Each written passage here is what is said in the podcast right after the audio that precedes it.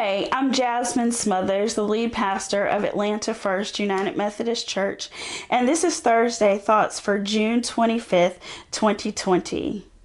I am away taking some tab- some time for Sabbath rest uh, and vacation this week, but I want to make sure that you don't miss out on what's going on at Atlanta First. This coming Sunday is Pastor Walter's last Sunday with us. He is retiring, and we will celebrate with Pastor Walter as he preaches on Sunday, um, his last Sunday, as our executive assistant pastor. Uh, executive associate pastor at Atlanta First. I know that you will not want to miss this.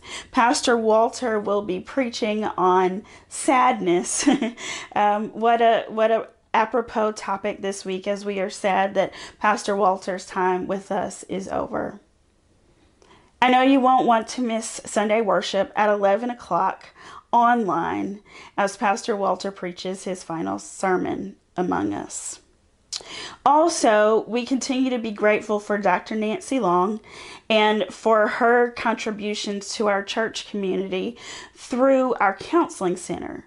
Dr. Long is a pastoral counselor, and during this Inside Out series, she is helping us to process and understand what it means to live in and through the emotions that God has given us.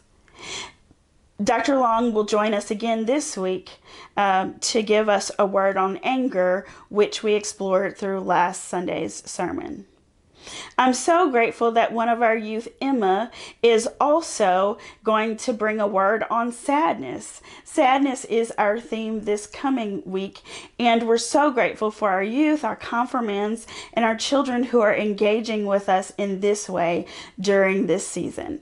I don't know about you, but I'm so excited to get to see their faces. I miss you all deeply, and every time I get to see your faces or hear your voices, it warms my soul we want to also be sure that you know that the work of the church is continuing.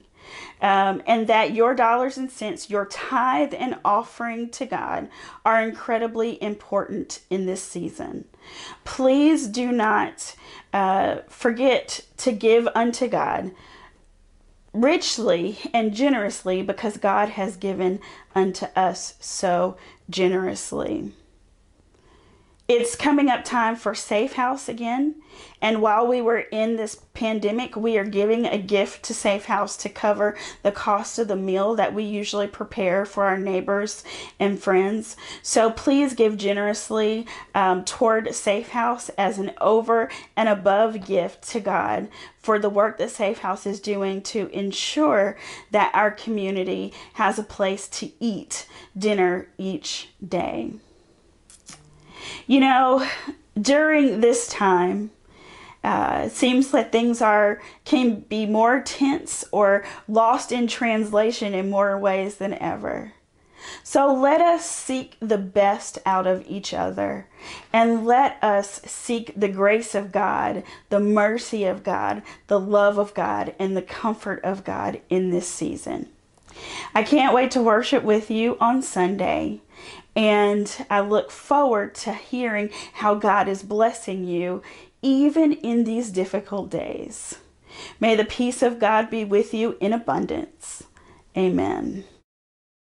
Hello, and welcome to our Thursday reflection on anger. The scripture reading given to us on Sunday emphasized to be angry but do not sin. This scripture has always been curious to me because most emotions generally cause a reaction, and unfortunately, most of the time, the reaction is something that is detrimental or sinning. Of all of the emotions that we have, anger is the emotion that is easily accessible. What I mean by this is when we feel vulnerable or helpless, it is easy to be angry and not deal with the sense of helplessness or vulnerability that we're feeling. We see this played out every day in our country with all of the riots and upheaval that's going on now. People are feeling vulnerable and helpless, and so they turn to anger. It's also important to note that emotions are not ne- neither good or bad, they are what they are. It is the action that makes our emotions good or bad.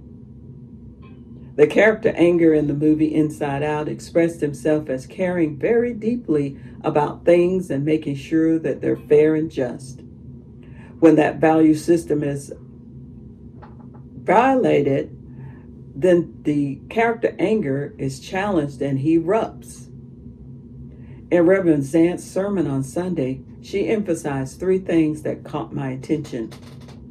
Anger is either forward or is uh, directed towards somebody, that's inward, which is directed toward ourselves, or sideways, and what we call, as therapists, we call an unconscious process, where we have misplaced that anger and that someone else gets the brunt of that. Anger is played out in our society and within our human structure in all of these ways. Let me give you an example of how they're played out. When anger is expressed forward, what happens is a person's behavior toward us is violating some value system and it causes us to react. For instance, you've heard the statement, What you did really ticked me off. I'm sure we've all felt that way and have at least observed it in other people. The other focus of anger is inward. This usually comes with low self esteem and constantly beating yourself up for things that you may have control of, such as decisions that you've made that have not turned out well, but you become angry at yourself. Or perhaps you were raised in an environment that was dysfunctional to the point where the emphasis on the family is self hatred and that becomes normal for you to just turn your anger toward yourself. And lastly, the one that is probably the most dangerous is the sideways anger, where we direct our anger at a person or thing and the anger doesn't really fit the situation. For example, one can be angry about something in their childhood childhood that has been repressed, but some behavior or person will trigger that anger and they'll get the brunt of that unresolved anger. One may even be shocked exactly how angry we become when we spew out the venom toward a person that's generally around us, when in reality, it's not the person that we're angry at, but something else. Anger is a natural, healthy emotion that is part of us. It is very important to remember the scripture to be angry and sin not. So let us be angry or examine our anger. Look at it, then make rational decisions before you act or sin. That's really what being angry and sin not means to me. So we'll see you next time.